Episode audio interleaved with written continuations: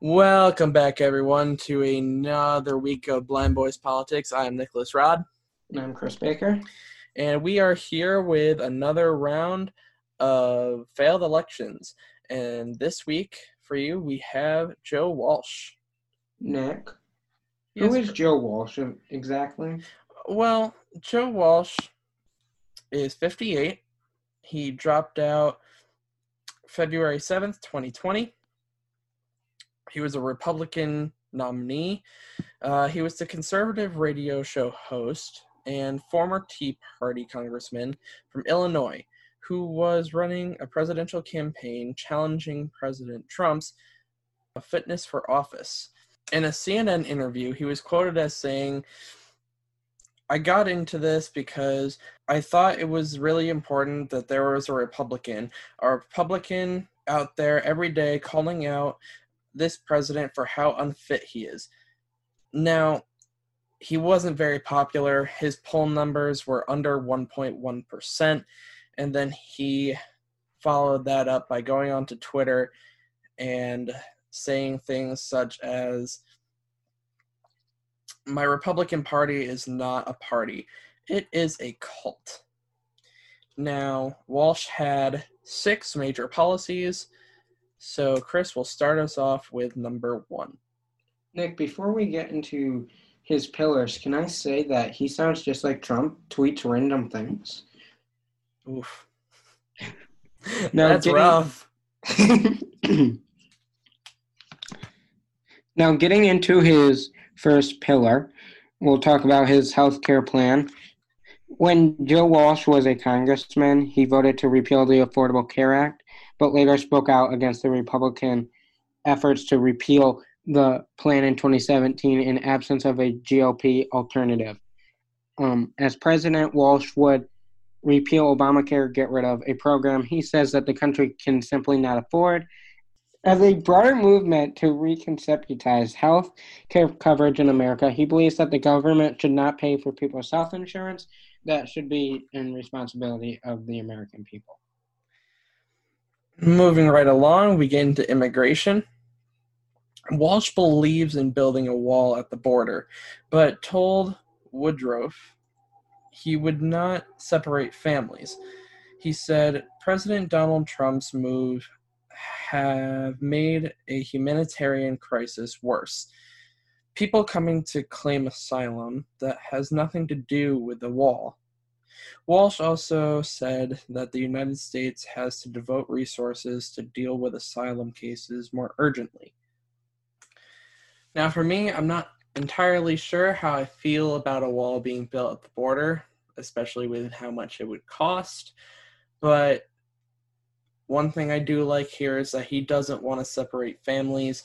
Uh, he doesn't go into much detail about what he wants to do as far as undocumented immigrants that are already in the country, but it's still an idea and it's not horrible. Right, it's a better plan than what was presented before, but it still has room for improvements, I think, on how it would be paid for. Moving on to the third pillar is economy and trade. Walsh has been uh, outspoken in rejecting Trump's trade war with China, quoting, I believe in free trade. Everybody loses in a trade war. Walsh told Joe on the morning show. Walsh also wrote in his op ed to the New York Times, quoting, Mr. Trump's tariffs are a tax increase on middle class Americans and are devastating to our farmers. That that's not a smart electoral strategy. Any comments on that? Um, he does bring up a valid point that it's not a strong point to have tariffs because it is gonna lose voters. It's not gonna have trust for the middle class if there's tariffs on all these goods. Moving on to the next pillar. Yep, so moving right on, right along here, we go into climate change.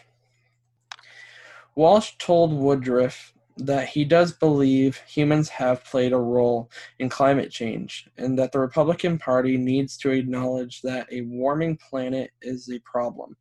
That position is at odds with an earlier moment in his career when Walsh worked for the Libertarian Heartland Institute, which works to undermine the scientific consensus on climate change. He has also tweeted his own skepticism of climate change in the past. Now, this isn't the first, you know, we've already seen as we've been reading through these that he's a little bit of a hypocrite on certain things. Uh, and, and, here's another example of it just going back on things you've said in the past and things that you've uh, taken part of in the past. And obviously views can change over time if you're introduced to a new way of thinking but it's also just interesting to see how much he's going back and forth on some of these topics and it just seems like you know he just wants to kick trump out of office so he's taking opposite viewpoints absolutely and this one the next one is his social standpoint. He's changed his mind on this one, and that would be social issues. Um, he has flipped a few times on his opinion of gay rights.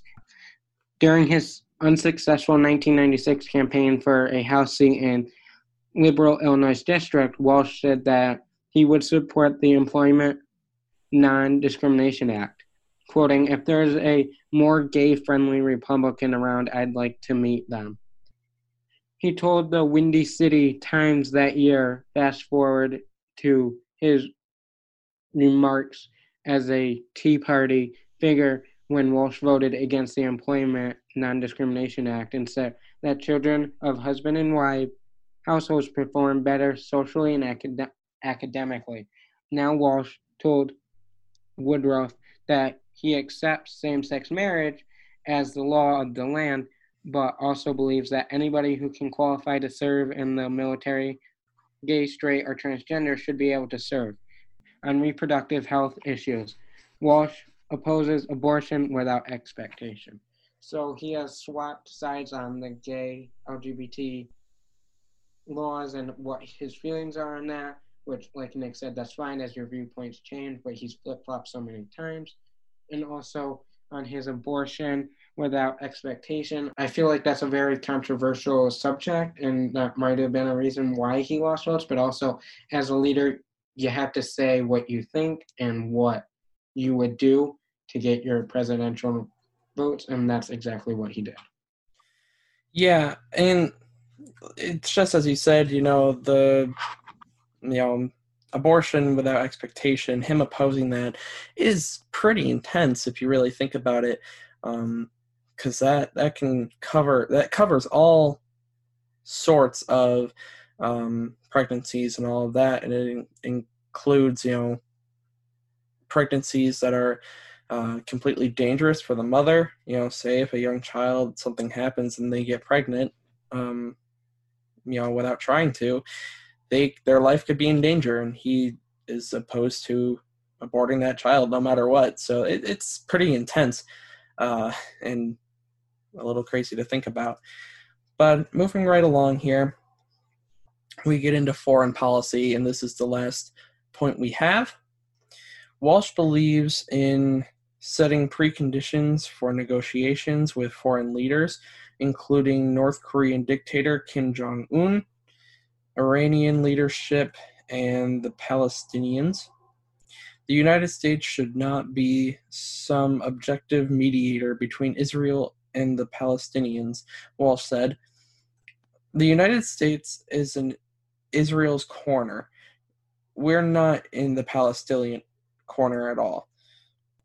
Walsh also believes that the U.S. soldiers need to come home from Afghanistan and slammed Trump's now canceled plan to bring Taliban leaders to Camp David. I have no problem with negotiating some sort of deal to make sure that Americans come home, but you do not, you do not ever, ever allow anybody in the Taliban on American soil, he said. And that was his foreign policy in a nutshell.